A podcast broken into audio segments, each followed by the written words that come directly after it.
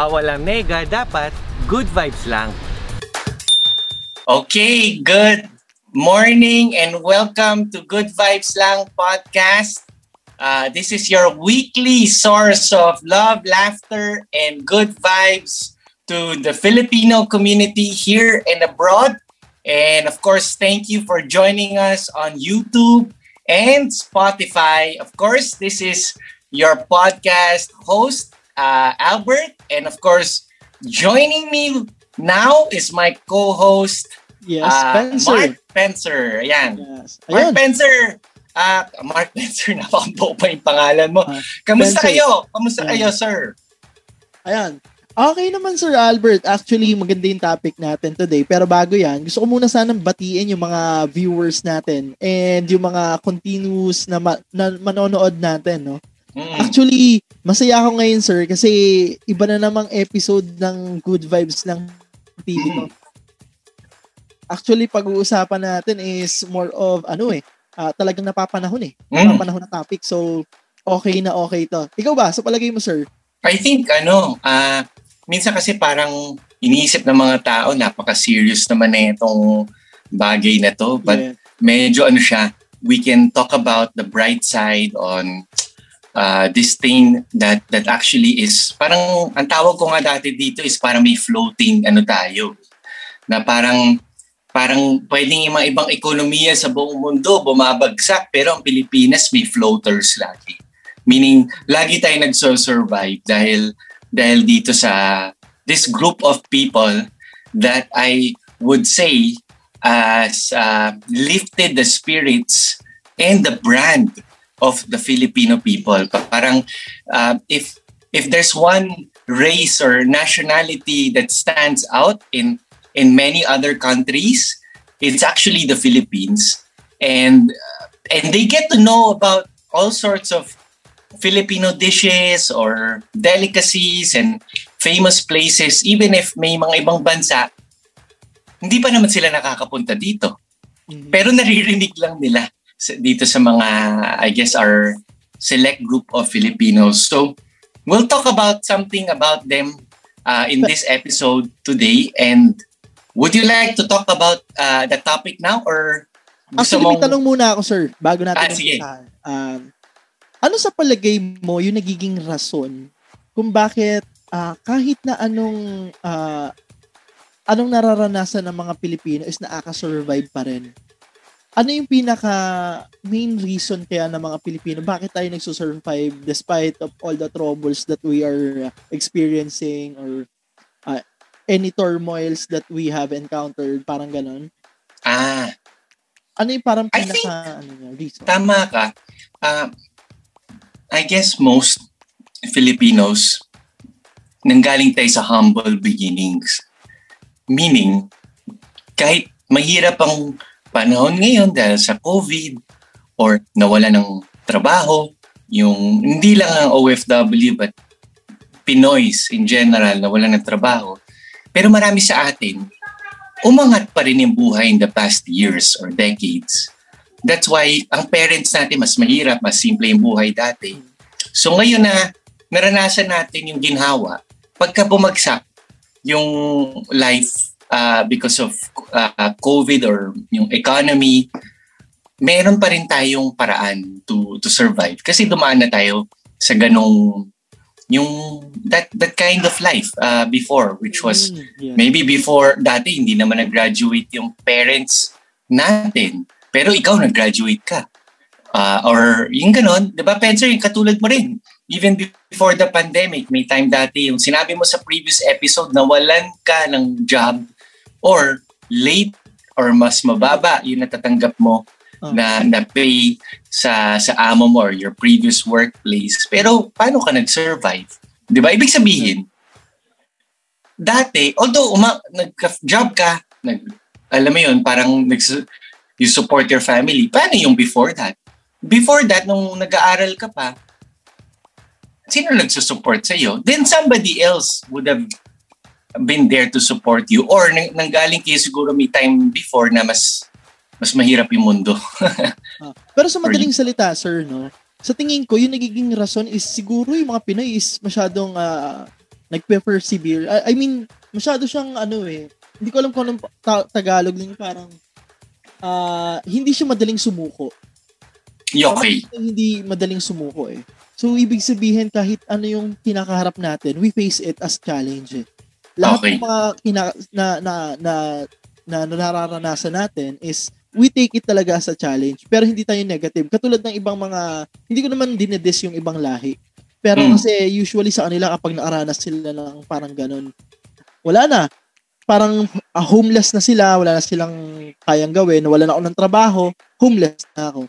Pero yung Pinoy, kapag nawalan ng trabaho yan, mag apply ulit yan, mag apply hanggang sa magkaroon siya ng trabaho or sa sideline siya sa mga palengke or whatnot. Alam mo yung, mahi- mahirap yung buhay pero hindi tayo sumusuko. Correct. Actually, maganda yung ano eh. Meron kasi, di ba, pwede na daan, social income class, di ba? Na yun, pa, napapanahon, Spencer, pagka may mga yung ano natin, national statistics ba? Yung pag nag-ano sila ng survey sila ng population ng Pilipinas or yung income class or ginagamit din yun tuwing election. Di ba? Usually mga politiko, inaalam nila kung sino yung tina-target nila na na target group eh. May middle class, meron below below pa ng middle class, pero meron din yung below below below, meaning yung yung ano na, yung namumulubi na. Mhm. Meron D and E, di ba? Pero marami sa Pilipinas nasa ano pa rin eh, D.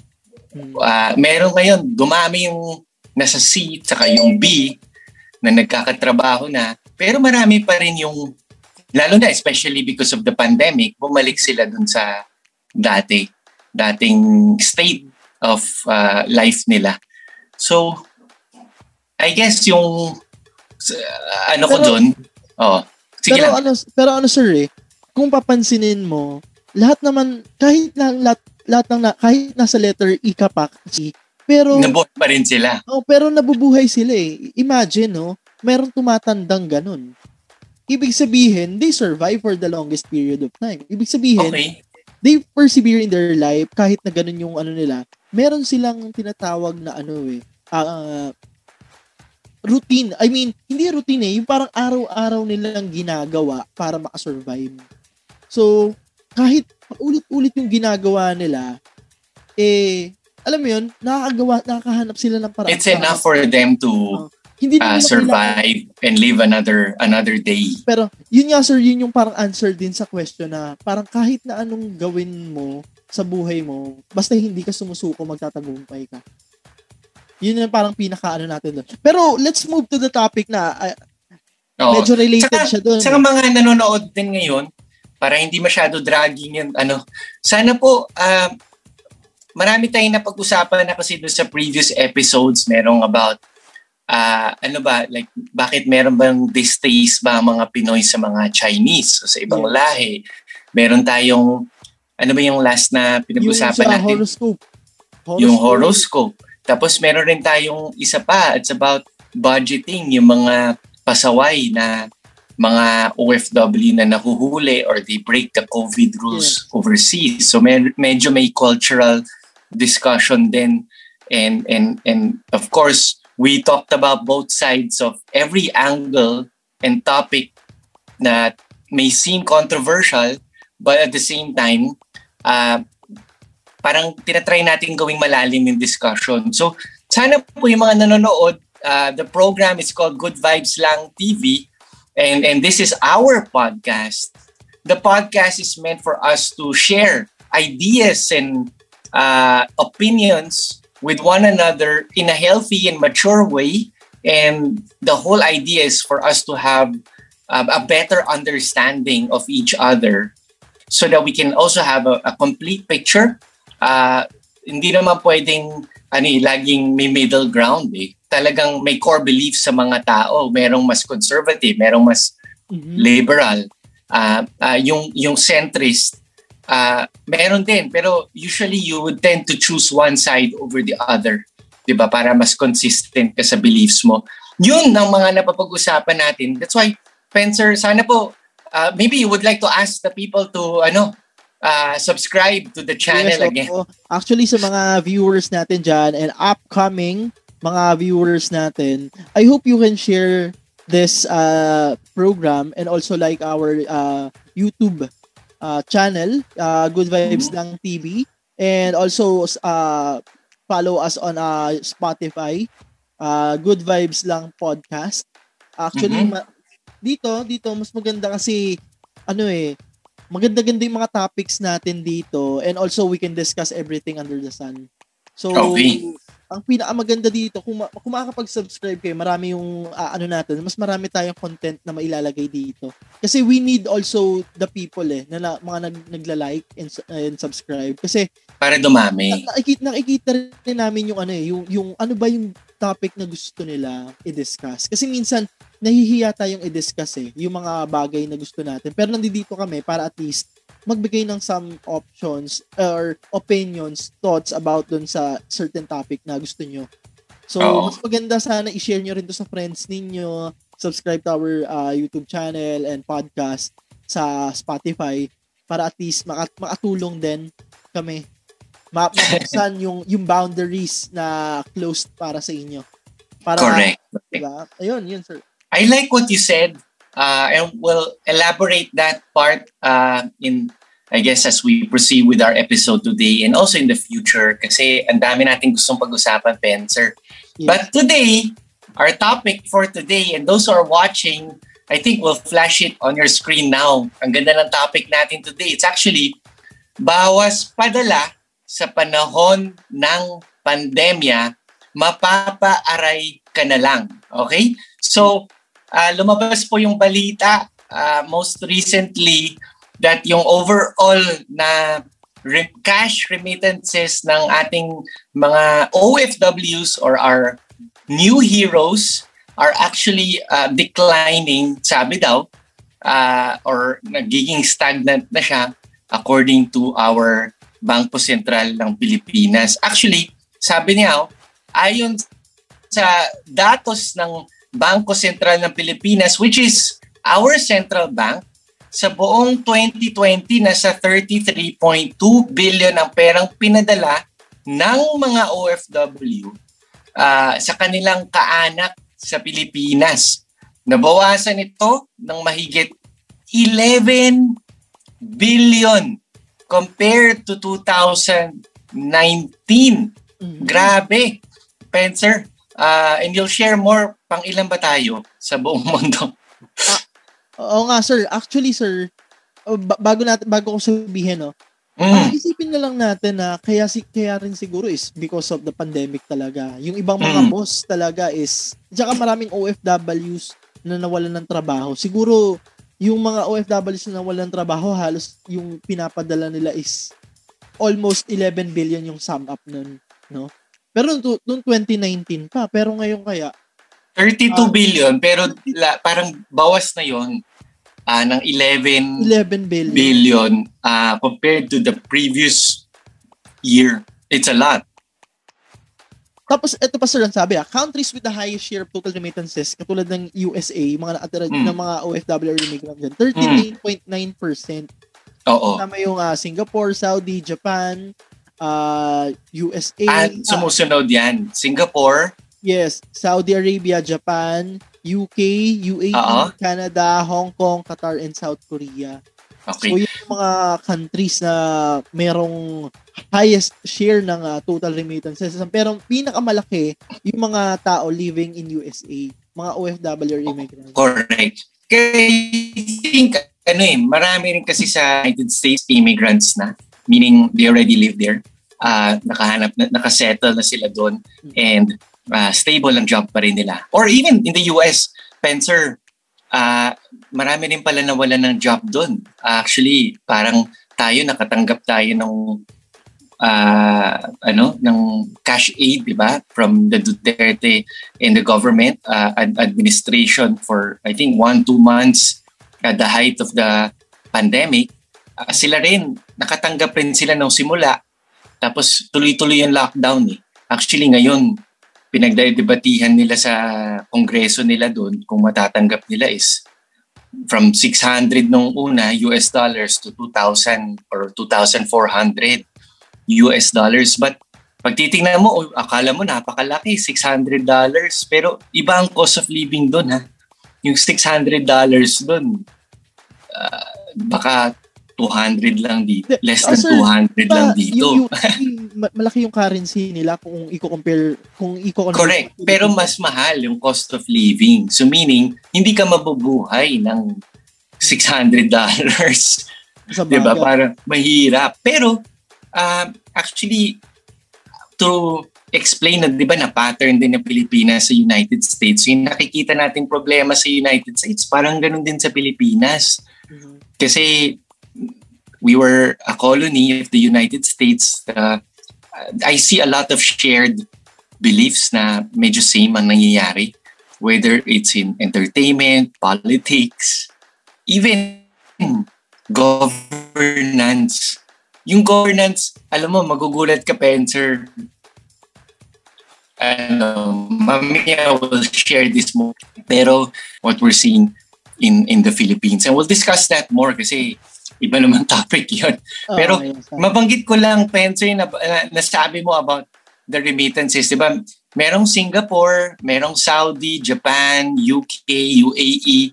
Ang, I think yung safe na iba sa trabaho is yung sa medical, ah, mga practitioners. Medical, Di ba? Kasi yes. sabi nga ni Piers Morgan, hero sa mga Pilipino uh, during the pandemic. So, nagkaroon ng demand ng nurses abroad. Actually, nag-i-issue pa nga yan dahil hinarang daw natin, di ba?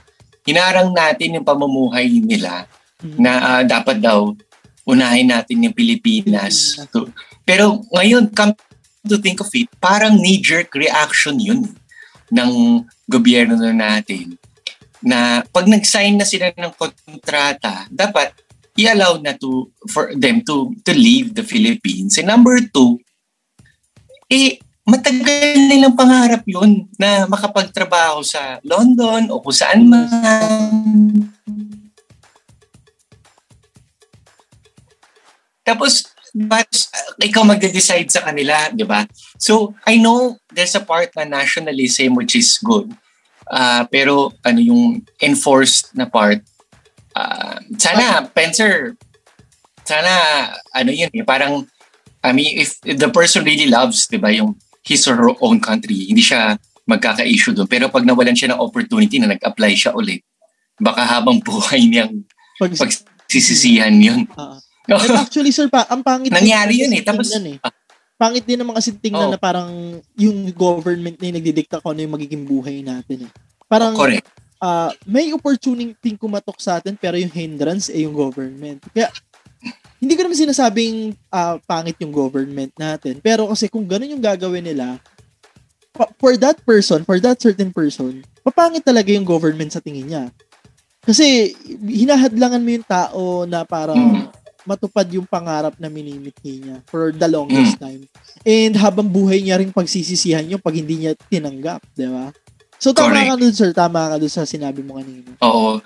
Ngayon lang ha, kasi minsan we only reflect after the fact, di ba? Yes, tama. Kasi parang na-realize ko, parang baka medyo na over in-overestimate natin yung mangyayari na parang yung mga prediction, ala, ta- hundreds of thousands mamamatay, tapos punong-puno na yung mga hospital, wala nang nurses. Ay yung pala, ah, pag-build natin ng mga facility, eh, bakante. bakante. So pero- parang, Hindi kaya, sir. Tama naman na nag-over-prepare. Oo. Tama naman na nag-over-prepare kasi paano nga ako nangyari yun, di ba? Mhm. Yun. Pero, ano sabi mo? Kasi ano eh, sir, baka kasi kaya rin ginagawa ng government yun. Kasi baka naman gusto rin nila ma-preserve yung, baka nga nag, nag-aano rin sila, prevention nga rin. Pag mas Correct. marami nga rin nurse dito sa Pilipinas, mas mabilis tayo maka-prevent or ma mapupuksa natin agad yung pandemic. Pero kasi Mm. kung mag, magmamigrate sila, yung mga ano natin, baka yung ibang bansa mauna pa sa atin. Parang ganun yung siguro thinking Baka. nila.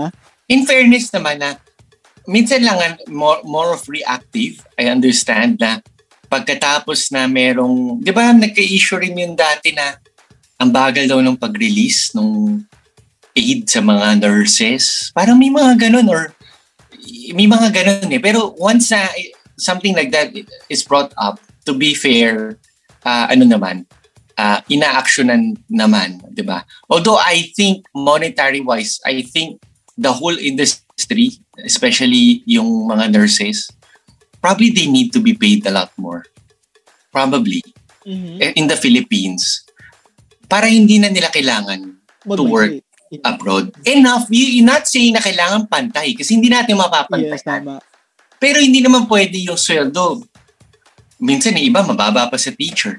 Hindi kasi ano mababa. Buhay, Pero, buhay yung kapalit nila eh. Oh, I know education is important. Super. Pero buhay rin. Tama ka. Kasi lalo na ngayong pan- panon ng pandemic, hmm. dapat mas mataas yung natatanggap. Eh, life risk eh, di ba? Hindi lang naman yung ano, covered yung ano mo, yung medical expenses mo or what. Hindi eh. Parang yung ano lang, inconvenience for them to sacrifice their lives. I was just thinking maybe uh, in totality, baka pwedeng i-review yung how they are being uh, paid for their contributions. Kaya ako nabanggit yung, yung, yung field na yan kasi at least in demand siya overseas. Yes uh, for o, uh, for OFWs. Ang on the flip side, uh, pag-uusapan natin kasi yung ano ba yung jobs na nawala rin is yung mga seaman. Alam ko hundred hundreds of thousands yan na sea-based at marami sa kanila wiped out talaga. Wiped out. Kasi kilalang kilala yung Pinoy sa ano, yung mga shipping na crew. Yes, tama. Kahit nga yung mga ano, yung 'di ba sikat yung mga ano, yung sasakay ka ng crew ng one week, ikot-ikot kayo ng ibang cruise parte ship, ng mga cruise ship. mga cruise ship na na ano yung mga malalaking brands na ano eh, parang ang hinahire daw nila lagi mga Pinoy, magaling magluto, sila yung naglilinis, sila lahat, friendly sila. Tapos, yan, patlagot, nawala ng job. oh, yun. Kasi sir, pagka ano kasi wala na masyadong nagta-travel eh. Eh, alam naman natin, yung cruise traveling yan. Mm. Tapos ang dami pang requirements sa ngayon para makapag-travel ka. So talaga yan. Na, na, na-restrict yung ano eh. Pero ang ang tanong dito sir, Correct. kasi ano eh, parang ang pinakatanong dito, kung nawalan tayo ngayon, kapag bumalik na ba yung or ito na ba yung new normal? Tataas Or kailan ba babalik? Or hindi, sir, ano eh, hindi hindi ko na inaasahan kung kailan yung babalik eh kailan tayo makaka-adapt. Kasi alam mo naman okay. yung mga Pinoy, mas mabilis tayong maka-adapt kaysa mag-change eh. Alam Ayun. Yung, kaya, kaya nabanggit ko rin to ha. Ah. Tagal, pero adaptation sobrang bilis. Medyo ano eh, maraming disconnect na nang nangyayari kasi supposedly, pag meron kang supply ng workers, alimbawa, umuwi sila. Dati, nagtatrabaho sila sa Middle East, construction, mm-hmm. or sea-based dapat pag uwi nila, marami sa kanila malalakas sa mga Pinoy, mga katawan natin. Mm. Sana may job tayo ng 'di ba sabi nila meron tayong dapat build build build or mga projects na na may ano sila or kahit yung mga kondo. Daming tumigil ng anim na buwan. Ngayon, bumalik na. Baka pwedeng dagdagan yung staff para mapabilis yung patapos ng mga building, di ba? Actually, Na, naisip ko lang, kasi ito ha, i-share ko lang, Spencer, tapos mag ano, reflect. Kasi yung next point ko dito is yung domestic product daw natin, GDP, nag-contract ng 9% in 2020. Sharpest ever in the history and went as low as the ano 16.9% in Q2 of 2020 when the harshest lockdown category in the Philippines was enforced. I think maganda tignan ni numbers eh. Spencer, titingnan na natin ni numbers. Tama naman ako kasi yung simula, mata, ano pa eh, lockdown pa eh. Wala pang, marami pang bawal na industry eh. So, talagang babagsak. Pero nung nag-open na, magandang tignan kung umakit ba yung, nag-improve ba yung GDP and nabigyan ba natin ng trabaho yung mga OFWs?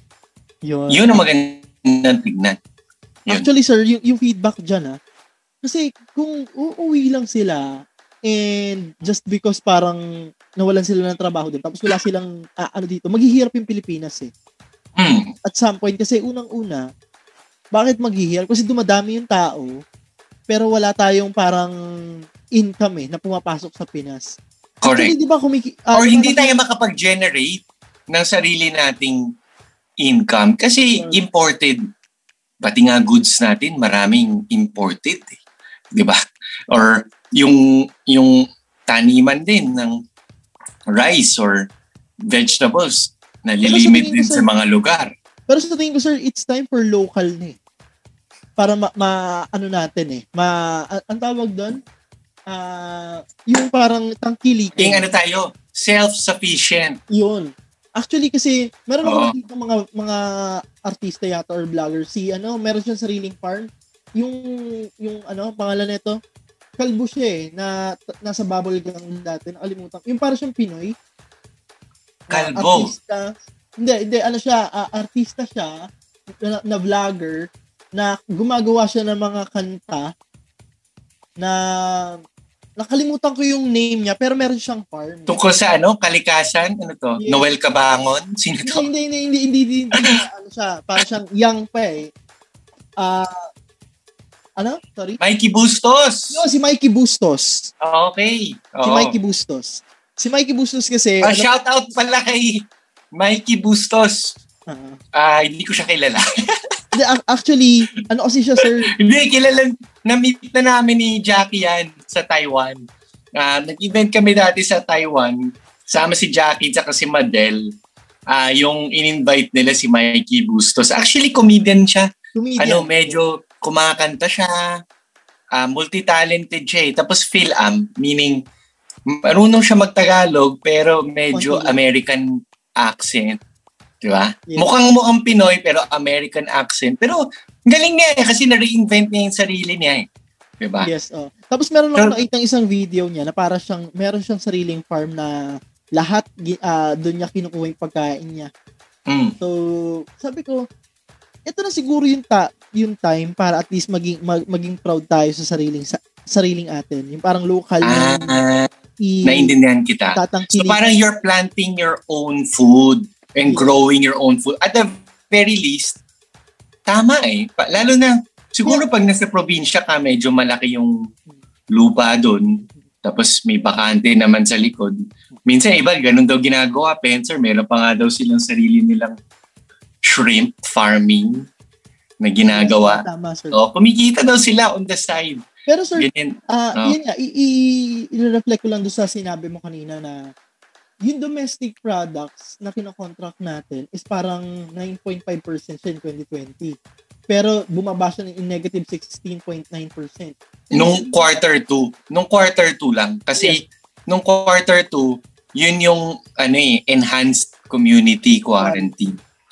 Pero hindi ba, ang inisip ko naman nun, sir, di ba, parang nag, nag-down yung, yung economy natin for that period of time. Pero kasi merong mga taong self-sufficient na eh. Ibig sabihin, meron silang sariling farm, meron silang kaibigang may farm. So, ibig sabihin, doon sila kumukuha na ng, pag, ng pagkain. So, masasabi ba natin na naghirap yung economy natin kung tinangkilik natin yung sarili natin? Oo, kasi o- okay. May point ka doon. Meron kasi informal na hindi nakaka-capture ng data. Mhm. So parang binabanggit mo, hindi siya nakaka-capture ng data, pero nag-survive sila. Yes. Okay? So kunwari pag tinanim mo, you're you're you're not y- ano eh tama ka eh. Kunwari, kunwari marami sa kanila nagtatanim sila. Tapos so yung puhunan nila is only 150, 1 150th of the cost, 'di ba? Alam mo sobrang overpriced ng Yes, gulay. yes, yes. Overpriced ng pati nga yung sili dati. Magkano lang 'yun? Oh, Pati dito sa bahay namin, tatanim kami pala, Penser. yes. Tanim kami kung ano-ano tinatanim namin dito. Parang for fun lang or minsan pang ingredients lang. Mm. Pero malaki matitipid mo. Tama. The mere fact na nagtatanim ka, alam mo yung presyo niyan. Minsan libre nga, wala kang wala kang puhunan eh. Nandiyan na yan eh. Nandiyan na yung lupa eh. So you're right na it's enough for them to survive. Pero the, the, the, the GDP actually may not represent or reflect yung yung state talaga ng mga tao Mm. ng tao. Kasi meron siya to a certain extent negosyo naghirap. Kasi mas kakaunti yung bumili sa grocery. Mas kakaunti yung bumili sa mga yung nagtitinda talaga na yung negosyo talaga nila yung magtinda ng mga gulay etc dahil walang pera yung tao walang wala masyadong gumagastos walang pumupunta sa gobyerno Yes. sa taxes in the form of taxes na formal. Pag informal kasi hindi naman na-issue ng resibo. Wala talaga, hindi siya hindi siya lalabas. So may Oh. punto ka naman doon. Kaya sir, Na- naiisip ko The rin. numbers don't show Yes, sir, sorry. uh, the, the numbers don't reflect the the actual yung state of of people not that accurate, 'di ba? May indicator lang siya nung nangyayari. Pero yung ibang maabilidad, actually, meron nga yung iba freeloader. Okay lang eh. Natuto pa sila mag-freeload kasi hello, marami naman yung mga nandyan na sobra-sobra sa mga every family yes. na kung kung efficient nga tayo, sir eh, yung Pilipinas na may system tayo, ngayon ko lang naisip pa, Ah. na pag lahat ng bahay or lahat ng ganyan may sobra-sobra, maraming mabubuhay. Although sabi nila, ano ah, sa, sa sariling ano lang, practice in their, our own homes ah. Ah. Kasi alam ko, may, nag, nag-suggest niya si Bam Aquino dati, tapos binash siya, na parang gumawa siya ng bill yung mga restaurant, yung mga natitira, imbis na itapon sa basu ah, sa basurahan or what, eh i-collect para pwede pang kainin ng iba kasi marami daw natitira. 'Di ba? Pero syempre may quality control yung yung mga Pero, restaurant lang, o yung mga lang ganyan. dyan, sir. Kasi unang-una, sa, sa, in typical Filipino community, kapag ka nasa ah, small to middle kayo, usually pag may mga pagkain naman na natitira, pinapamigay nyo sa kapitbahay. Hello, kahit na high-end. Tayo lang ng Pilipinas na tama ka na pag kumakain tayo sa abroad, tayo lang nagte-take out. Merong ibang bansa sa Hong Kong, paramihan, po, paramihan sila ng food, yung mga taga Hong Kong. Ma- mayaman ka pag maraming natira. Pero dito sa Pilipinas, eh, kahit saan, balot, Oo, dito, balot, doon, balot, take out ng take out. Tayo lang yung yung ganun. Tapos may practice din sila sa Singapore pag naka-apat na oras o tatlong oras yung food. Bawal lang kainin. Dapat itapon na for safety. Safety. Tayo hindi. Alam natin kung bulok o hindi pa. Yeah. Eh, may food nga ako. Dalaw, dati sa barkada ko sa Cagayan de Oro. Naluto na ni food for three days kami. Three, uh, three, four days. Three, uh, three nights. Parang adobo. Adobo nga. Pinaulit-ulit na. Mas masarap nga. Second Yes. day. Third day. Alam ni, Ah. alam ni, ano yan, ni Reynan. Mas masarap. Yung first day, parang iba pa to eh. Pero second day, uy, grabe yung, yung meat, lumalambot. Pa, Mm. painitin mo lang uli. Mas masarap yung sauce. Tapos Yeah. meron siyang niluluto na spare ribs ata or what. Pinoy style din na ang daming vinegar eh. Ah. Tapos toyo, vinegar. Pero actually na na-preserve nga dahil ata sa vinegar. Sa eh. vinegar, yes. Third day na, fourth day. Eh tayo, alam natin yan. Pero yung sa abroad, hindi nila alam yung, may, may mga iba, hindi alam yung gano'n. Oo nga. Sir, actually, tama ka nga. Doon sa sinabi mo, i-open ko lang ulit. Kasi yung mga Pinoy kasi ganito siya eh. Na kapag may yung mga sobra tayong pagkain, instead na masayang, minsan binibigay natin sa kapitbahay. Minsan, ah, pag alam nating sobra yung kakainin natin, pinamimigay na natin. Kasi Mm. unang-una, ayaw natin masayangan.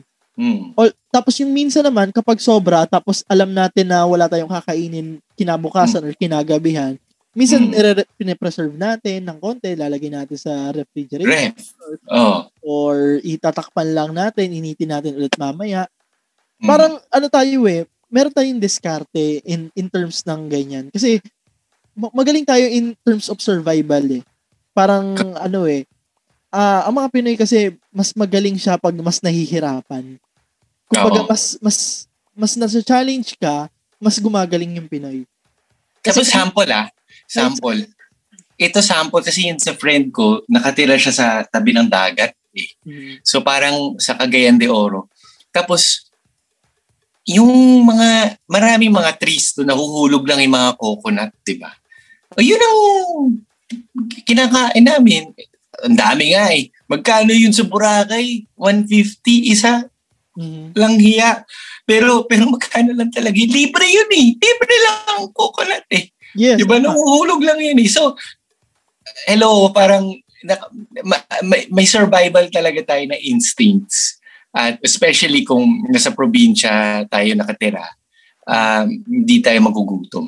Yun Tama. lang ang masasabi ko. Yes, tama, tama. Banana!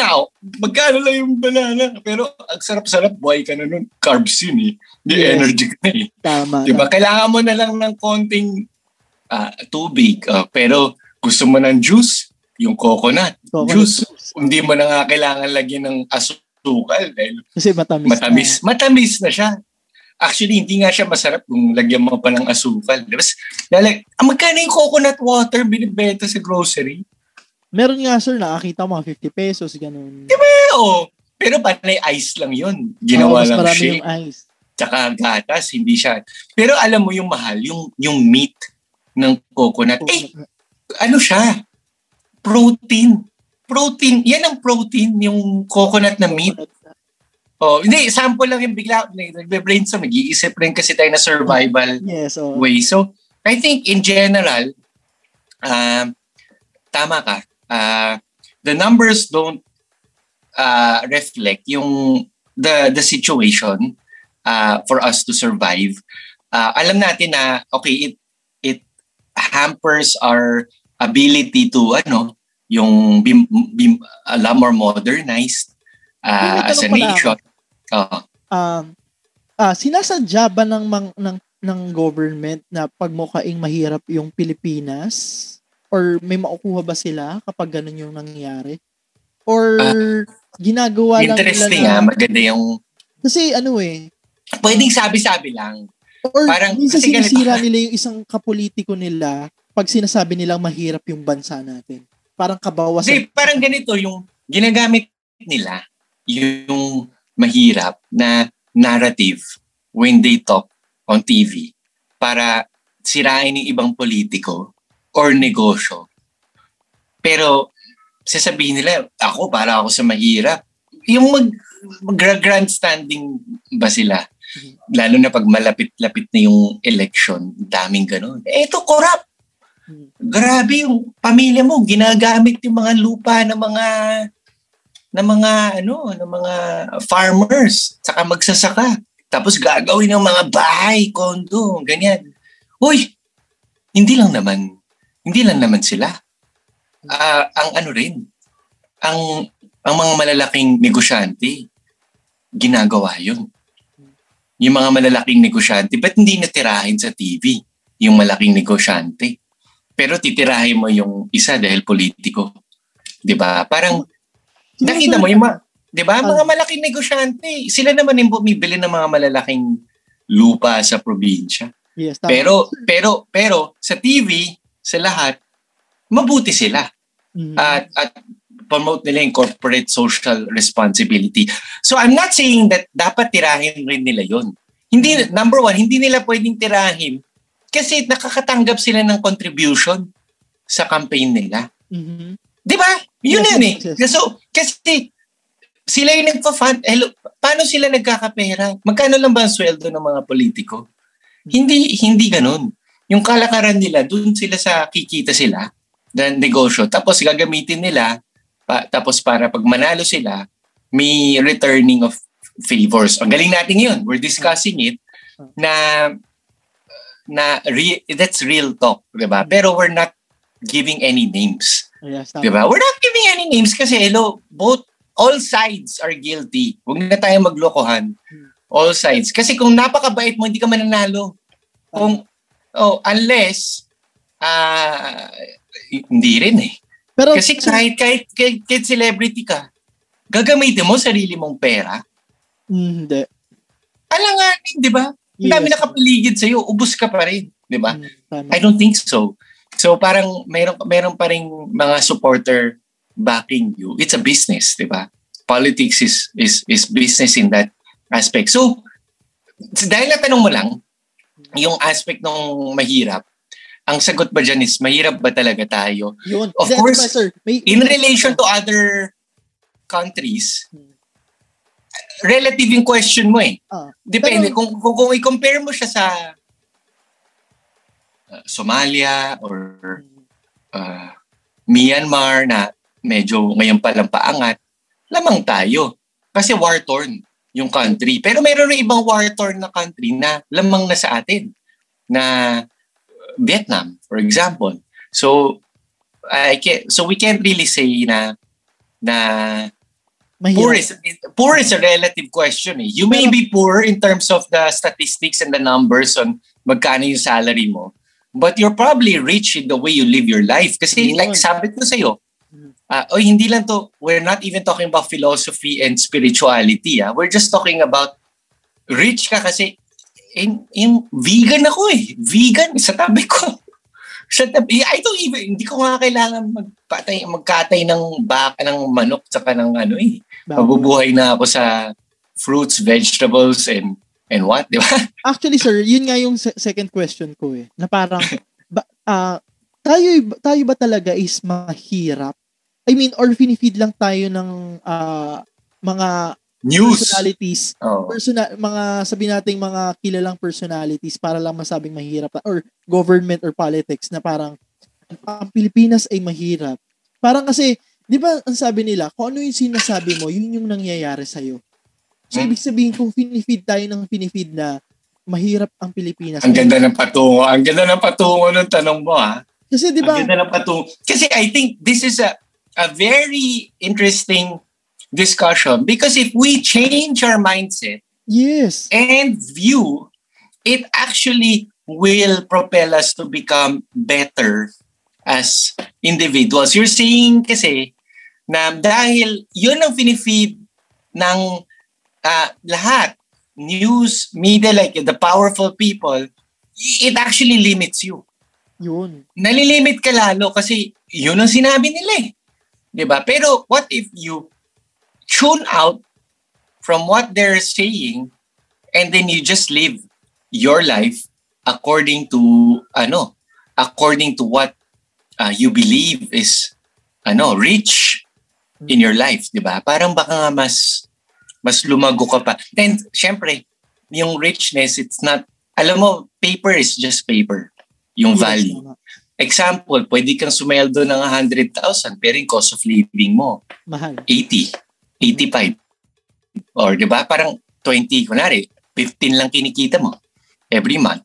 Pero pwedeng sumesoldo ka ng 40 pero yung cost of living mo 10 lang. Kumita ka ng 30. 30. ta- Gets mo? Di ba? Yes, sir. Dob, lagpas doble yung sweldo nung isang tao pero yung cost of living niya Mas malaki. Malaki. Parang nasa Bakit? Pilipinas ka pa rin. Kasi bumibili siya sa mas mahal na grocery. Or bumibili siya sa mas...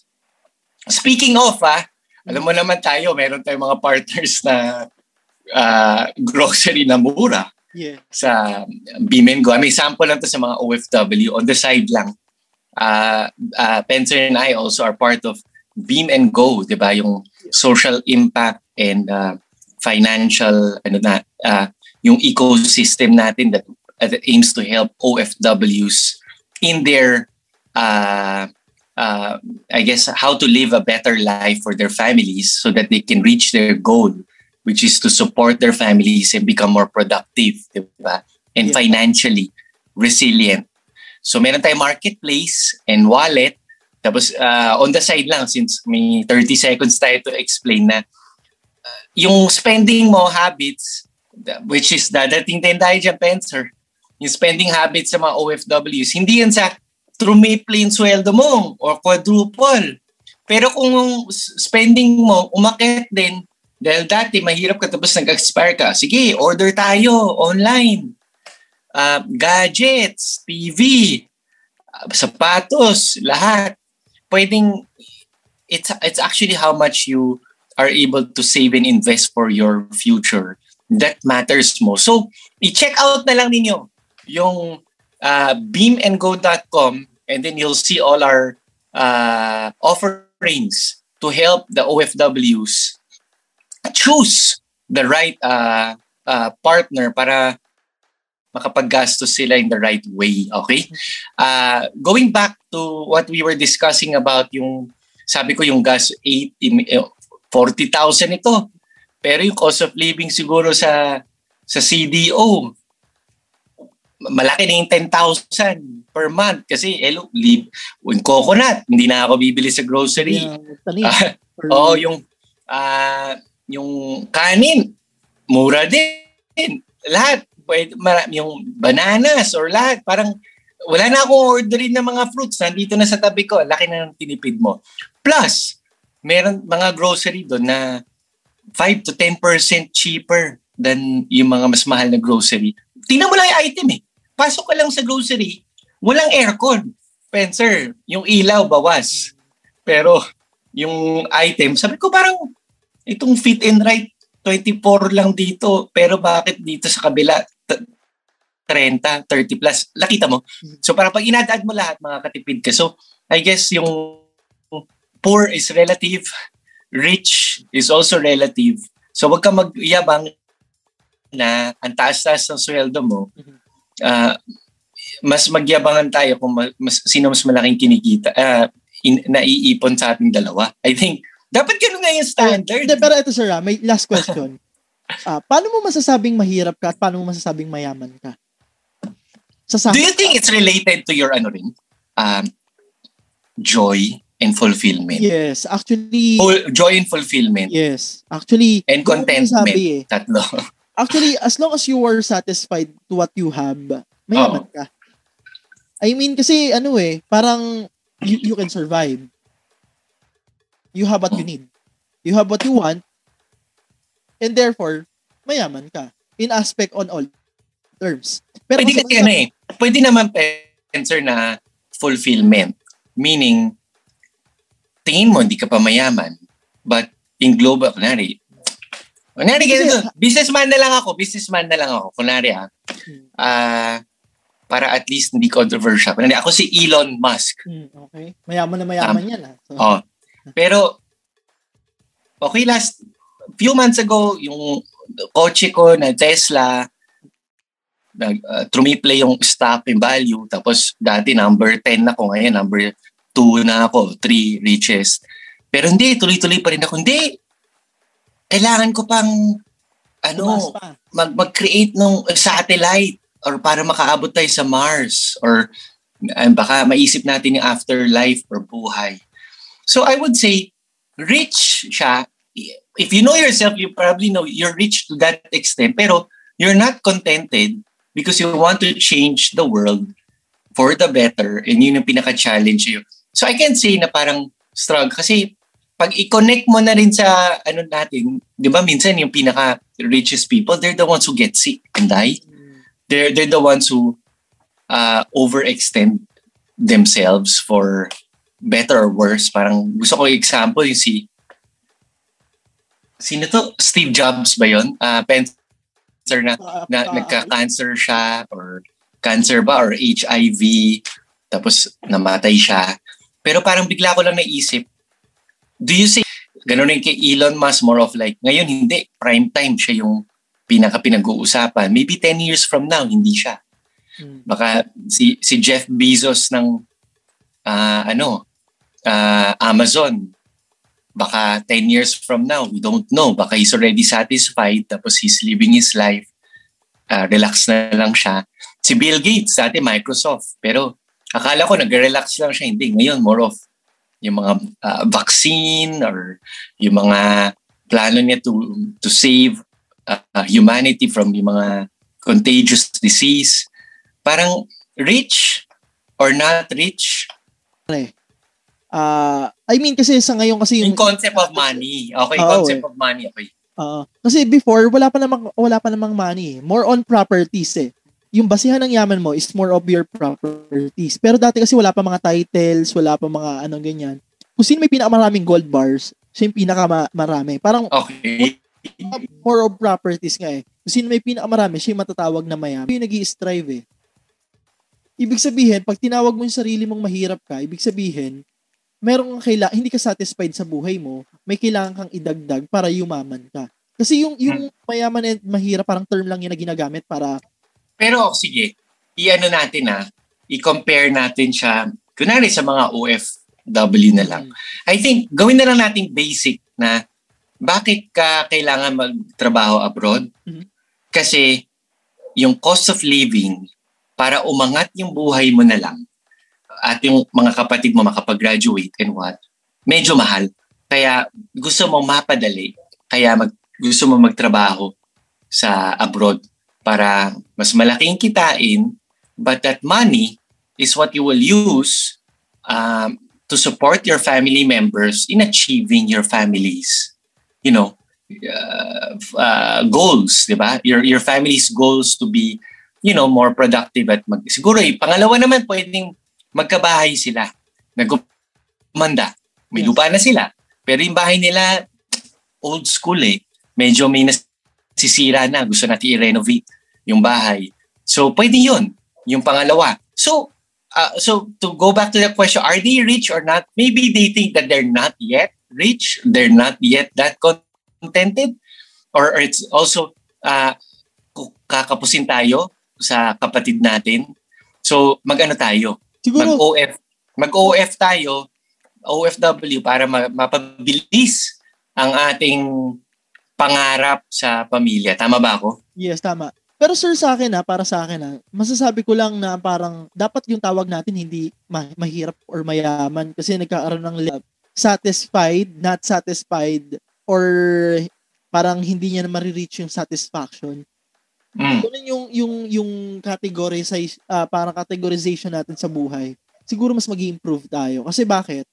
Kasi kapag kasi sinasabi mo sa sa tao na mahirap ka, tatatak sa isip niya na mahirap ka. Pero pag Correct. sinabi mo lang na unsatisfied ka, hahanapin mo kung ba yung dahilan kung bakit unsatisfied ka or 'di ba? Kasi pag sinabi mong mahirap ka, nakatatak na sa isip mo na mahirap ako, hanggang dito na lang ako. Pero kung sasabihin mo naman sa sarili mo na unsatisfied lang ako, hahanapin mo lang kung ano yung meaning, ah, ay, hahanapin mo lang yung reason eh, kung bakit ganon yung yung pananaw mo sa buhay, kung bakit ganon ka, or ba't ganon yung status. Correct. Pero ayun lang, ah, hindi, hindi naman siya big deal na big deal. Ni- nirelate ko lang din siya kasi nga yung topic natin ngayon is more of ah, parang loss eh. Loss ng, ano, sabi nga dito, mapapa-array ka lang na lang talaga dahil nga sa pan- bawas padala. Yun yung pinaka main topic natin. Pero, ang na, naihalin tulad ko lang kung bakit may tinatawag tayo mahirap or mayaman. Kasi nga, 'di ba? Usually kasi nag nag-ibang bansa yung ibang ah, ano, ibang mga OFW kasi nga tingin nila sa sarili nila mahirap sila. Pero Mm. sa totoo lang, gusto nila mag-strive para meron silang ah, goal, ah, I mean, para matupad nila yung pangarap nila sa pamilya nila. Hindi sila mahirap. Correct. So tama, at least we're pangarap. yung sa mga nanonood and hopefully yung iba kasi bago pa yung podcast natin Mm. and YouTube channel. So we we really hope that, that the channel will grow. It's uh, users and viewers and subscribers and and in purpose rin namin ni Pencer is to uh, interact and and and make new friends and and help our our communities to see uh, things uh, beyond the book, beyond the platform structure, beyond what is uh, being taught, uh, but from a common sense point of view. So tama si Pencer na okay, you're right na the GDP uh, plummeted and the remittances also plummeted naturally because of the pandemic where oh, uh, foreign countries would tend to choose their own people. So we know everybody's returning home. Uh, Pencer mentioned about the are we really rich or poor? Does this really reflect the situation on the ground? And we, we did answer that question that maraming sa mga survival instincts natin, they're actually not uh, reflected in the the data. The data. Meaning, uh, pag nagtanim ka dyan, tapos actually libre nga yung puhunan mo eh. Yung seeds and what, di ba? So Yeah. hindi mo naman binibili yung mga ganon. tubig lang. Actually, libre din. Halos libre, yung tubig. 'Di ba? Parang maliit lang yung time actually puhunan mo and your skill to be able to ensure na bumuo yan. And then in coconut, as an example, uh, that you don't have to pay sa outside na mahal-mahal, pero doon halos libre, nahuhulog na lang. So you you have your survival instincts there. And then your question on uh, yung concept mo of being contented, gold, dati as a means and and of course the napag-usapan ko rin yung uh, aspirations ng OFWs. Uh, dati simpleng buhay but they want to improve their house, renovate and make sure na yung 3, 4, 5 chill kapatid niya makapag-graduate. So yung yung hopes nila dun sa panganay na nagtrabaho overseas. So uh, agreeable, uh, are they poor? No, because meron siyang pangarap, meron siyang dreams, meron siyang uh, mga plano sa buhay. I think you're only poor kung nawalan ka na ng hope. Yes, I'd say. tama. You're only poor kung nawalan ka na ng hope or let's say nasagasaan ka or gets mo, merong tragic Yes, event. Then we can say you're poor. Yes. Nag-earthquake sa lugar mo. Ah, nasira lahat. Yung negosyo mo bumagsak. And then may namatay or may na-hospital tapos yung gastos 1 mil, 2 million. Eh, yung pera mo, wala pong 500,000. Gets mo? Parang poor. Pwedeng poor ka.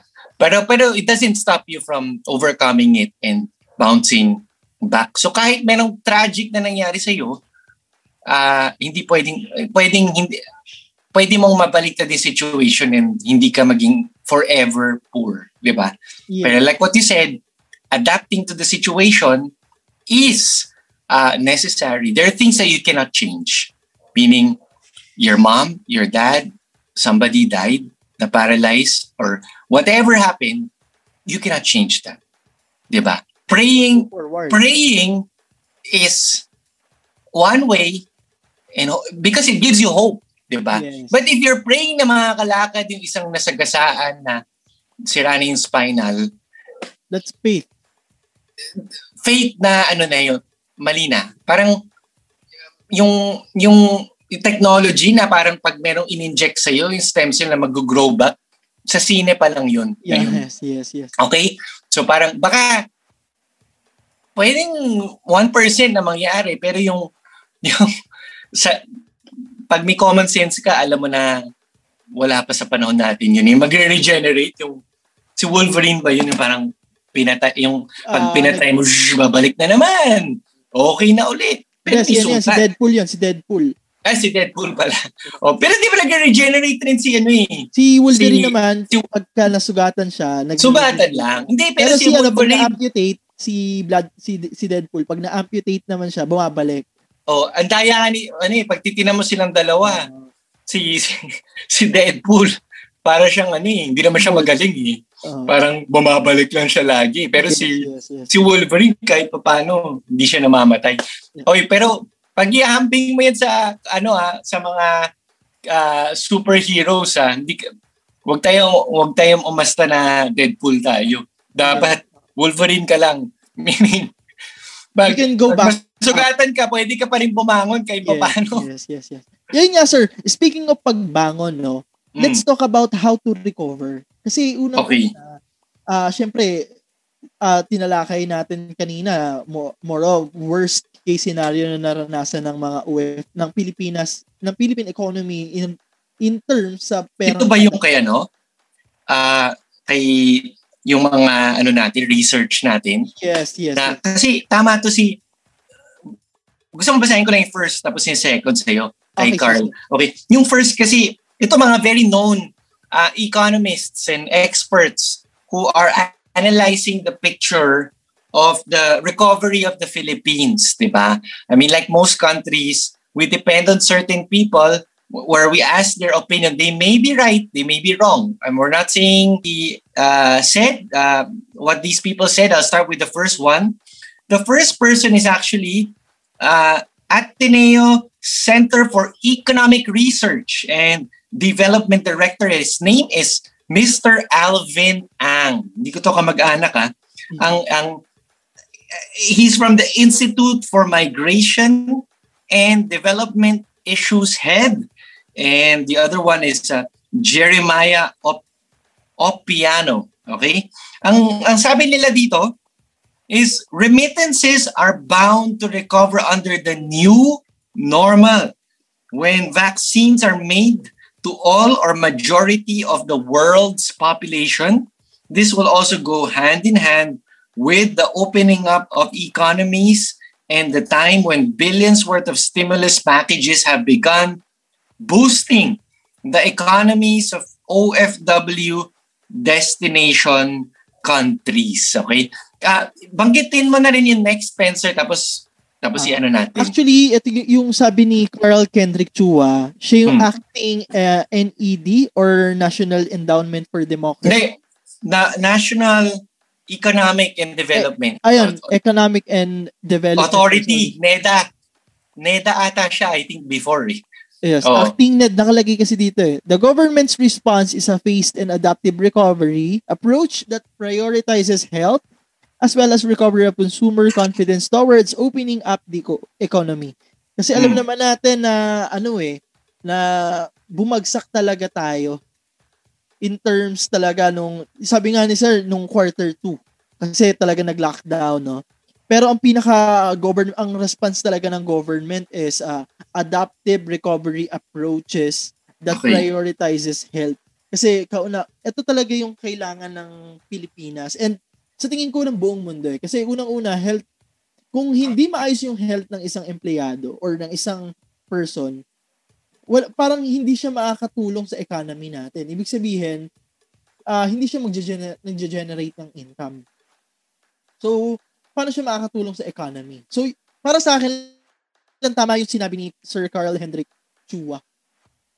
Pero, Correct. sir, pero sa tingin mo, sir, yung, yung based on Ay, financial tips natin, kasi ano eh, ang ang maganda rin sa atin, Spencer, is we would go through yung uh, analysis ng mga uh, economic uh, advisors, mentors of the government, and the, yun sila yung mga ini-interview sa TV.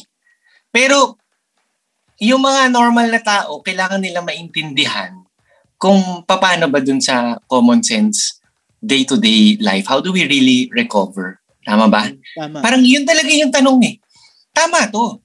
Uh, actually, ano na lang, in layman's terms natin ha, ang sinabi lang ni Alvin Ang, magre-recover daw talaga yung remittances. Kasi naturally, magkaka-vaccination sa different parts of the world that uh, magiging safe na for people to go out. And then pangalawa, is may mga stimulus package like kinabanggit ko kanina sa United States or ibang ibang party ng mundo, binibigyan nila ng dole out. Parang may ganun tayo eh. Yung kay dati, prior to the pandemic, may natin conditional cash transfer. Yun yun. Parang ganun lang yun. Binibigyan mo ng pera yung tao. Pag, para kung gumastos sila, lalabas yun sa mga resibo ng ah, mga tax na nakokollect ng government. Tapos nakikita na, uy, yung sales ng retail umakyat. O yung sales ng ganyan umakyat. Oh, kasi binigyan mo ng pera yung tao. Eh. 'di ba? Gagastusin talaga nila 'yan. Kasi pag binigyan mo sila ng pera, syempre gagamitin nila 'yun, hindi nila, 'di ba? Parang alam ko yung binigyan natin example yung na uh, coconut eh. Yung coconut sa tabi. Parang yun libre eh. Wala ka nang hindi nagre-reflect, 'di ba? Pero you still spend it on something else. Let's say Spencer, you told me, ah, pwede na tayo mag-survive. Kasi kahit na walang pera, may ways tayo to survive. Pero Pencer, magulat ka. Pag may pera ka, binigyan ka ng 6,000 or 8,000 ng government, pustahan tayo. Lagpas 80% doon. Hindi naman nila i-deposit sa bangko yan. Yes. At magta-time deposit. Hindi. Gagamitin nila yan. Order sila online. May pa-birthday sila or what. I'm not saying it's wrong, uh-huh. but ganun lang talaga ang tao. Kasi pag merong added, additional sa kailangan nila to survive, hindi lahat natural na mag-invest. Pero, sir, di ba problema rin sa tao yun? Actually, parang problema rin sa tao eh. Kasi unang-una, binigyan ka ng government ng ayuda, pero ginastos mo lahat. Na supposedly, parang panggas, pang, panggastos mo sana for a week mm. or two. 'Di ba? For example, binigyan ka ng 6K. Mm. In typical Filipino household, nakakagastos ka lang ng 8,000 per month. Sabihin na lang natin kung small family lang kayo. 8,000 per month parang okay na sa inyo yun. Ah, minus na lang natin doon yung mga expenses ng bills. Siguro pagkain lang yun. Parang Okay. buhay ka na. So, binigyan ka ng government ng ganun. Tapos, people tend to use it agad eh. So, ang Yes. nangyayari, ang nangyayari na supposedly, ano, magrereklamo ngayon sila sa government. Kasi Kaya nga, nakakatawa tong statement. yun. Kasi, ang statement na to may stimulus, kaya magre-recover.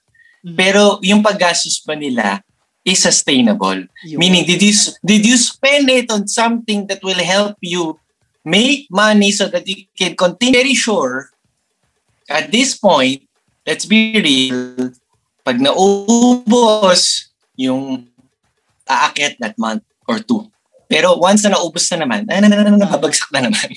babagsak. So you, ano, ah, we have to talk habang hindi siya ah, government na ano, yung nag-enforce na sa theoretically speaking lang yan, sir. Mm. Parang naisip niya lang na ito yung possibilities. possibilities. Okay. Yung second, para padaliin din natin, sabi government's response is a phased and adaptive recovery approach that prioritizes health as well as recovery of consumer confidence towards opening up the economy. Medyo broad eh. Medyo broad. Pero uh, pag sinabi mo prioritizes health, nako, it takes six months to change your health kung mataas yung blood pressure mo. Tapos marami kang problema, baka kulang pa yung six months. Nakikita mo ba sa TV na pinopromote nila yung mag-exercise? Mm. Nakikita ba natin sa TV yung mga yung mga news network pinopromote yung tamang pagkain at ano, yung talagang effective na ways Mm. na ganyan. Or or or ang focus nila is dapat kumita eh, di ba? Yeah. Parang so kailangan nila ipakita kung ano yung kikita sila. Pero merong government na channel, dapat lang yung content natin medyo mas hindi baduy para manood yung mga tao at maintindihan. Because if you're saying your priority is health, everybody knows that the the lifestyle and health of Filipinos is pro is high in sugar and high in yung car- carbs. Pero rice is not bad pero kung over lang tapos hindi siya balanced like, kahit ngayong restaurant ano what yung pinakasikat manok lang tsaka chick chicken walang gulay. So parang not saying it's bad but I'm saying it takes more than lip service to change uh, to say that the government's focus is health no Yeah. Para it takes more than lip service and it takes more than the government. Meaning the government has to work with the private sector, the government has to work with uh, yung mga politiko, lahat yun. Uh, kailangan nating i-factor in so that we can change uh, the the lifestyle and habits of people. Actually, pag health, ano yan eh, kasama na rin health yung ano natin ba? I mean, of course, mental health, importante. Actually, mental health, mas malaking problema nga sa ibang bansa na mayayaman. Sila yung nagbataas ng suicide. Dahil hindi, masaya tayo kahit hindi tayo ganun kayaman. Tama. So, oo. So, kailangan ko lang mabanggit yung part na yun na the health is uh, e- includes your uh, food, exercise, sunlight. You, we need to educate the people on what they need to be getting uh, to recover. Tapos yung sinabi mong consumer confidence, uh, na sinabi pala ni Sir Kendrick Chua, uh, yan, yung stimulus alone is stopgap measure lang yun. Uh, yung, yung gusto natin is yung, yung real uh, consumer confidence. Maraming interrelated dyan, Pencer, yung transport system natin, or dami, daming alangan, alanganin Pero pa sir, tayo. sa, sa ngayon kasi sir, ah, nakikita ko parang magbabago na talaga yung economy natin. I mean, Oo. how, how it works. Kasi Oh, kung dati... Work from home. Oo. Actually, sir, kasi ganito eh. Transportation, siguro luluwag na. Kasi maraming naka-work from home. Mm. And ah, kainan, fast food, hindi na magiging overcrowded. Kasi yung, yung ano, pwede na magpa-deliver sa bahay.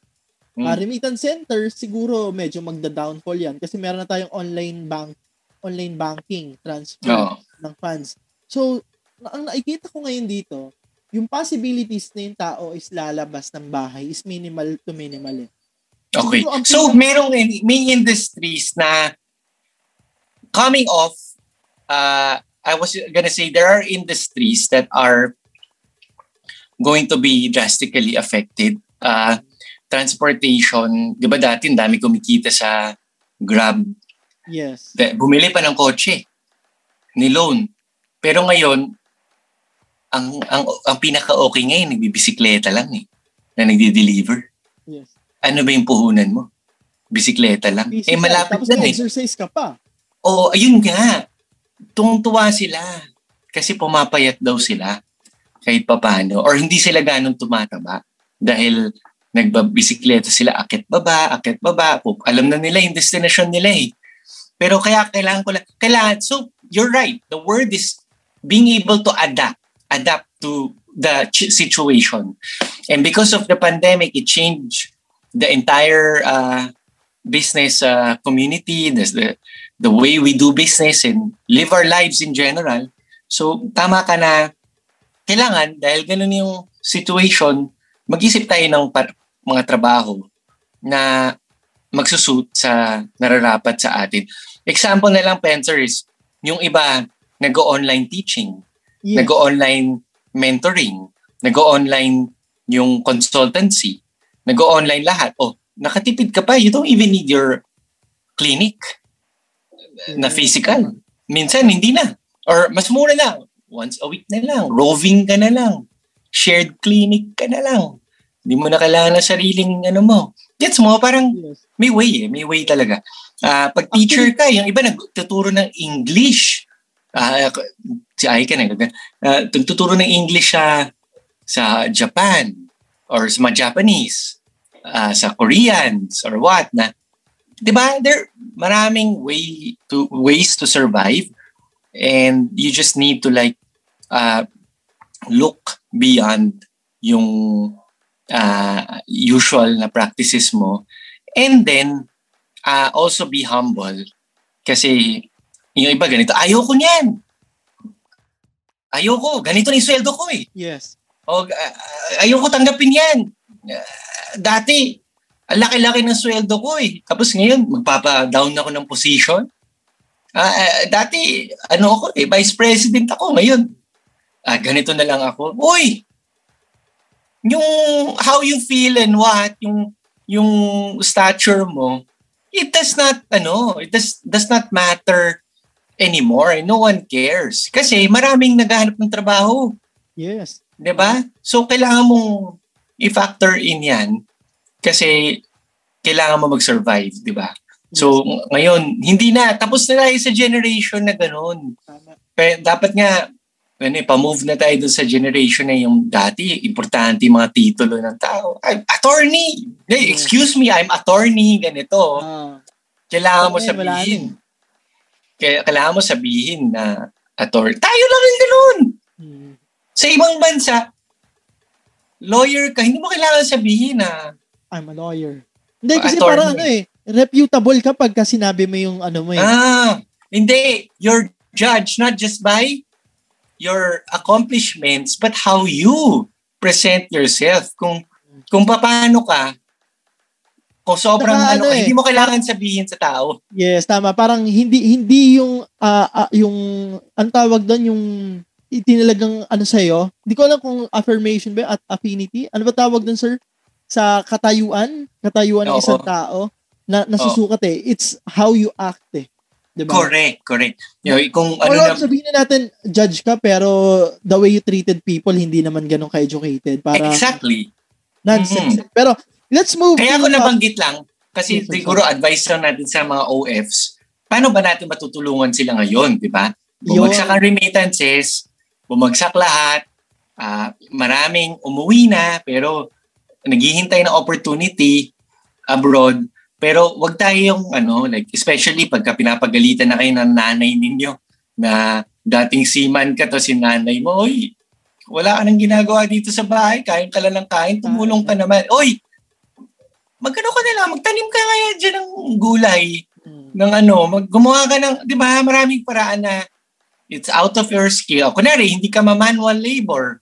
Ako, kung lalaki naman, marami sa kanila mamanual eh. Then, Yes. magtanim na lang kayo. Di ba? Ah, pero kung kung hindi ka mamanual, kasi you're, you're not gifted with uh, yung gift ng communication, pwedeng ganun gawin mo. Pag gifted ka naman sa communication, ay din, pwede ka. Yung iba nga, nagva-vlog. O yung iba, online Sabi, teaching. Podcast. O podcast. Wala, Yes. Parang walang, walang, walang basagan ng trip. 'di ba Parang, parang the mere fact na umi-effort ka, 'di ba just, just keep on going. 'di ba Yun ang advice ko. Oh, keep on going. Kasi, o kunwari tayo, Pencer, nagla-live tayo, sampu lang nanood. Yung sampu na yun, kakilala pa natin. As long as may, may nakikinig eh, it's okay. It's okay. Ah, sila yun akaalam ng importance ng pinag-uusapan eh. Actually, Correct.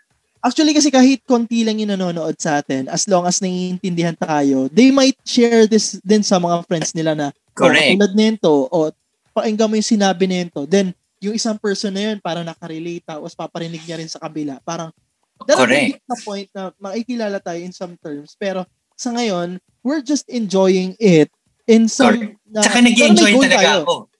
Super nag-enjoy ako, Pencer, na yung sa mga nanonood, sana dumami. Siyempre, yun ang metrics natin. Pero ang pinaka-importante, masaya tayo.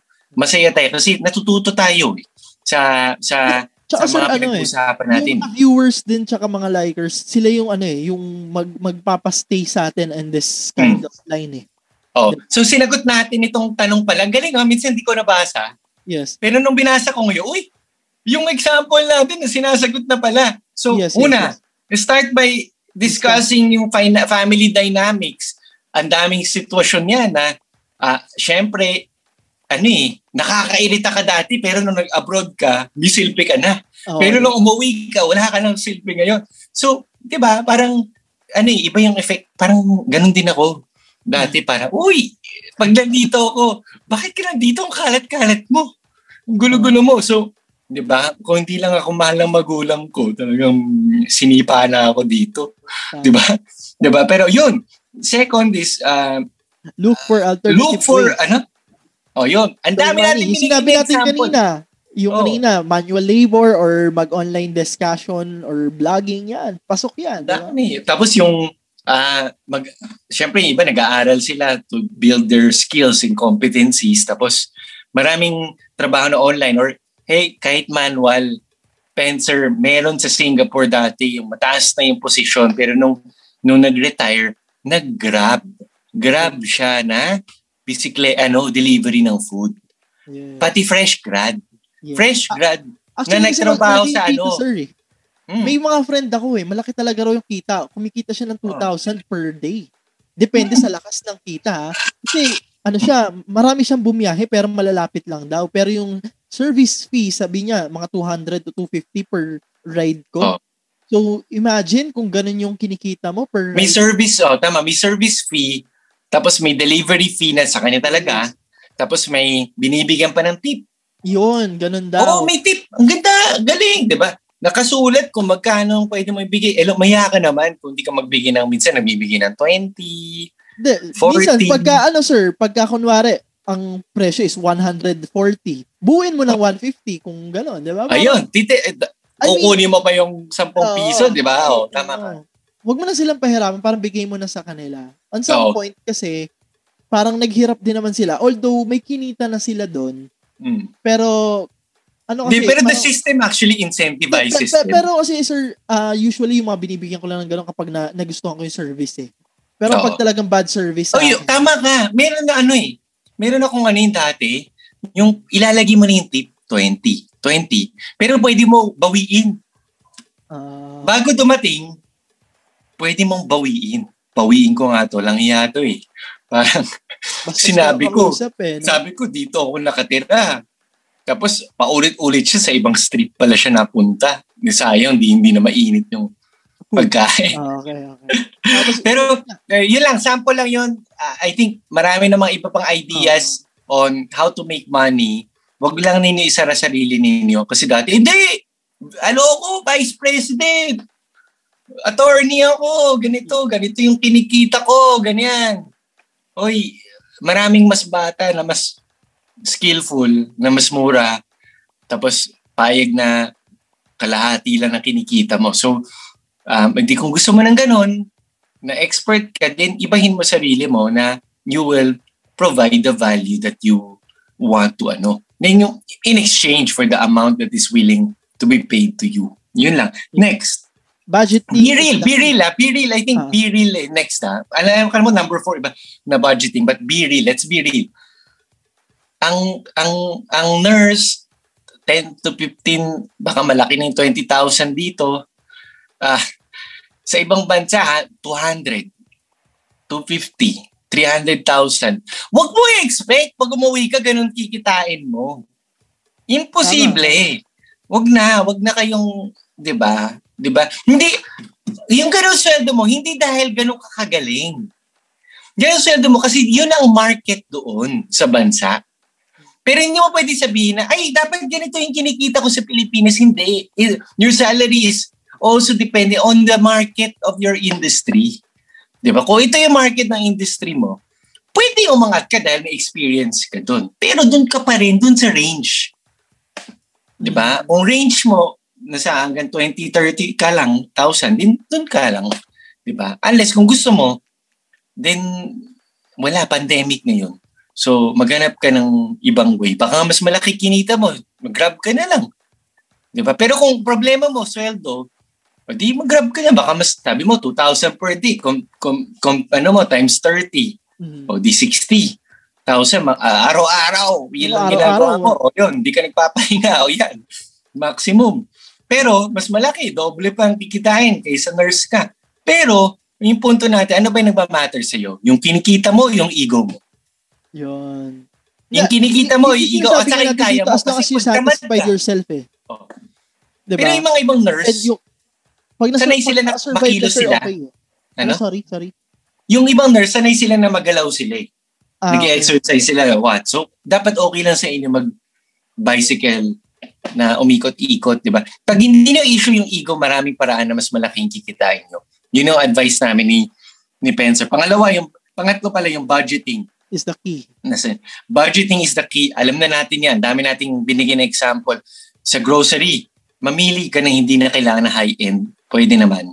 Ah. Makakatipid ka, simple lang. Walang, walang status symbol ngayon. Or, pag hindi mo kailangan mag-grocery, magtanim ka. Ayun ang way sa'yo. Yeah. Ah, tapos yung yung marami kang sample eh. And actually, ito nga pala yung pinakaunang in-explain natin budgeting yung yes. pag tama. 100 kinikita mo, 80%, 80,000 gastos mo. Pero yung 40 na kinikita, Hindi pa na napupunta. 10,000 lang yung ginagastos, 30 pa yung nauwi. ba? So, mas malaki pa yung net na income niya kahit nakalahati lang lower than half yung Yes. salary niya. So, ano yan? Ah, common sense na lang common sense na lang yung part na yan. Okay? Tapos, ah, ano pa yung meron natin?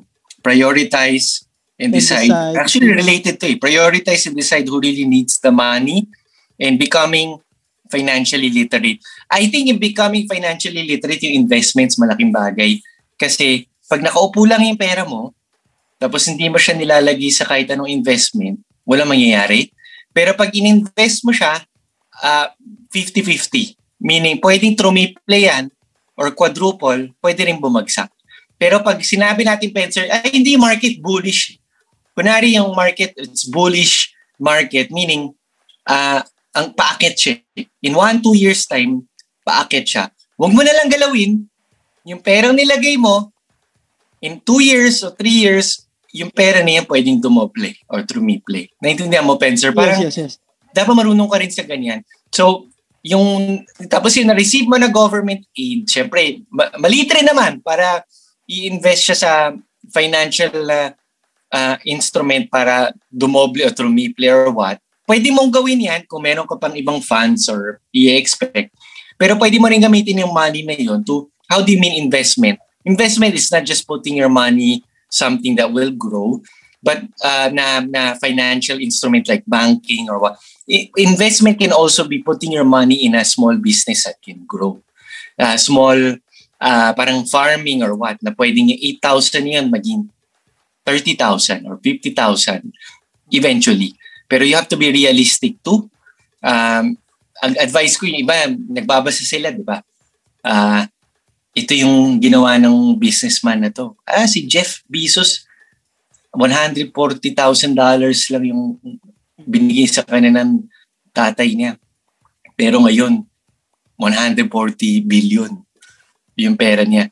Pero ilan lang silang ganun. Okay, but meron ang ang merong ang sinasabi ko, be prepared to fail but never lose hope. Meaning, pag may hope ka na ganun, na yayaman ka, go it! Mag-hope ka. 'Di ba? Walang pero kung merong na nanira sa iyo, makinig ka kung constructive naman yung sinasabi niya. Pagka naninira lang siya at talagang naniniwala ka sa ginagawa mo, go ahead. Ilaban mo yan. Kasi pag nanalo ka, I mean, it's not just about you having the last laugh. Ne- it's dapat never about your ego. Kasi na, nakita ko, napansin ko, Pencer, yung revenge and uh, ano yun, yung parang makaganti ka sa isang tao na, oy, ako yung mas mataas sa iyo 10 years after, 15 years. It is short-lived. No one cares.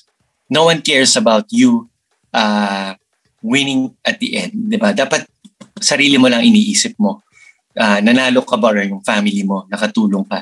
Huwag, huwag masyado mag-focus sa external na uh, perceptions of us. Pang pang bata yun. Parang ganon. Yun lang, okay. Tama, tama ka naman dun, sir. Actually, uh, yung number four natin, yung ano, prioritize and decide who really needs the money. Ganda no? Yes. Usually kasi, sir, uh, yung pera natin, katulad nga, ito yung in-explain ko uh, sa lahat ng mga OFW na nakakausap. Hmm. Minsan kasi hindi natin alam kung saan napupunta yung perang pinapadala natin. Minsan naman, nagpapadala tayo ng pera, hindi natin alam kung saan nila dadalhin Basta nagpadala mm. tayo ng pera. Kasi unang-una, parang obligasyon natin na magpadala ng pera. So, ang ginagawa natin, hindi natin pinaprioritize kung saan ba gagamitin. Basta nagpapadala lang tayo. So, yun nga yung, uh, hindi ko alam kung pwede ko ipa- ipapasok ko dito yung ginagawa natin sa Beam Go, di ba? Kasi sa, sa Beam Go kasi, ito yung, kaya rin natin na, na-create previously, yung Beam Go. Kasi most of the OFWs, hindi nila talaga alam kung saan napupunta yung perang pinapadala nila. So, yun nga, yung yung yung Beam and Go, ang ginagawa niya, nag nag, nag nagsasell sila, nagsasell kami ng uh, ng OF ng gift vouchers or food padala, products or etc. na necess- necessary needs ng mga OFW. So, ang sinasabi ko lang dito, kung hindi marunong mag-prioritize and mag-decide kung ano yung yung uh, kung saan mo ilalaan yung pera mo, talagang mm. maghihirap ka lalo. So, um, ang pinaka uh, sa, ang advice ko para sa mga OFW diyan, uh, you can try Beam and Go. Ayun na, ah, singit ko lang yan, singit ko lang yan. Uh, you can try Beam and Go para at least oh. makatulong din sa inyo kasi ang Beam and Go hindi lang siya basta nagbebente. We are also helping OFWs to have an assurance to their uh, hard-earned monies. Diba? Tama. We're not just oh. selling. Oh. Okay. So, uh, so yun, uh, i-continue natin yung episode uh, natin, actually, dami natin possible na topics eh, in the coming coming weeks. At sorry din pala sa mga nanonood kasi meron iba pa nagkaroon tayo ng technical difficulties. Anyway, this is just the very beginning of our show. Uh, the, the, the history of our show. Uh, both Spencer and I and the team believe that we'll be big in the future. Uh, magiging thousands and thousands of subscribers kami na na ngayon pa lang and in the future, uh, will always be humble and dapat ano kami, uh, level-headed kami ni Pencer. Whether we're, whether you're ahead or not in life, uh, yun ang lesson natin today. Dapat ano tayo, always genuinely in love with people. So yun ang purpose rin natin dito in this show is to spread good vibes, uh, love uh, with one another And as we end, Pencer, meron tayong pa mga paalala. Yes, oo. Bali, ad- advice list lang and lessons, no? Mm. Sabi nga natin kanina, yung five tips, uh, yung yung last pala dun is be financially literate. Mm. So, uh, sundan nyo lang yung mga ano advices na binigay namin kung paano kayo, kung paano nyo matutulungan yung family nyo sa Philippines. And also, mm. uh, kapag nakakaranas kayo ng ganyan, syempre bumababa nga yung yung padala. Yun. Kaya nabanggit ko yung investments uh, being financially literate is is not just the budgeting aspect, but when you have money, how do you make it grow? Yun. Not money is not just for money's sake, but money to grow so that you can increase your life uh, and improve uh, every aspect that makes you more contented, more fulfilled, Yeah. uh, subsistence, and uh, parang uh, hindi ka ma-depress. Parang ginagawa ko na lang simple yung discussion na parang mahirap ka kung nawalan ka na ng hope eh. Pero pag may hope ka at may joy ka, tapos na- nagagawa mo pa yung mga pangarap mo, okay kay. So, uh, financially literate, hindi po siya profound na word. It's more of wise ka lang. Wise ka lang sa nangyayari. So, yun ang pinaka-lesson lang natin dito sa episode. Saka gusto ko lang mag-apologize kasi, di ba, eh, marami, ang ganda ng topic eh. Hindi ko alam kung na-record natin ng buo, but if we have to do it again, okay lang, kami ni Pencer. Yes, yes. Kasi it's not about, about us eh, our energy. It's not eh. It's the more people who get to know about what we're talking about and the more people we help, the the more people will uh, help uh, become less poor and become happier in life, di ba? So yun, kailangan ko lang gawing simple eh, kasi anong ganun naman talaga dapat kung nag-uusap tayo. Oh, tama tama sir. Actually maganda nga yung yung topic natin ngayon kasi it's uh, medyo marami tayong tinalakay. We we discussed uh Philippines economy, uh Hmm. politics konti, government, uh Filipino families, Filipinos in uh, common. Tapos uh ano ba yung tips more on financially literate uh, binigyan natin sila ng konting literature about finance. Oo. And also, sana sana yung yung topic na to eh parang tumatak sa sa mga watch sa mga listeners natin para at least magkaroon rin kayo ng idea and thoughts kung ano ba yung opinions na sin- na binibigay namin. Kung agree kayo, mas maganda i-comment nyo kung saan kayo agreed na part. And kung saan kayo disagreed na part, uh, we we can correct that naman. If ever may mga nasabi kaming hindi Correct. And then ano, uh, uh, expected na rin siguro natin Pencer minsan merong wala pa tayo sa point na ganun eh. Actually, maganda nga pag may ganun na nangyayari. Ibig sabihin, marami na nanonood sa show natin. Yes, yes, yes. Pero uh, pag kami nangyaring ganun, uh, always ano naman kami, willing ni Actually, gusto nga rin namin na ma-educate kayo kasi it's not about being right or wrong. eh. Yes. Parang it's about being able to tackle the issues openly Yun. na without being personal. Kasi minsan galit ka on this side or galit ka on that side. Pero ang tamang debate, hindi ka... Di ba nakita mo yung mga experienced na debaters, Spencer? After the debate, they'll shake hands. Yes, tama. Kahit sobrang controversial ng topic. So Kailangan parang dapat eh. ganon. Mm, kasi, oh, competition, but at the same time, may rules. Meron rin tayo dito sa show. Para pag may manonood next time, you're free to say whatever you want.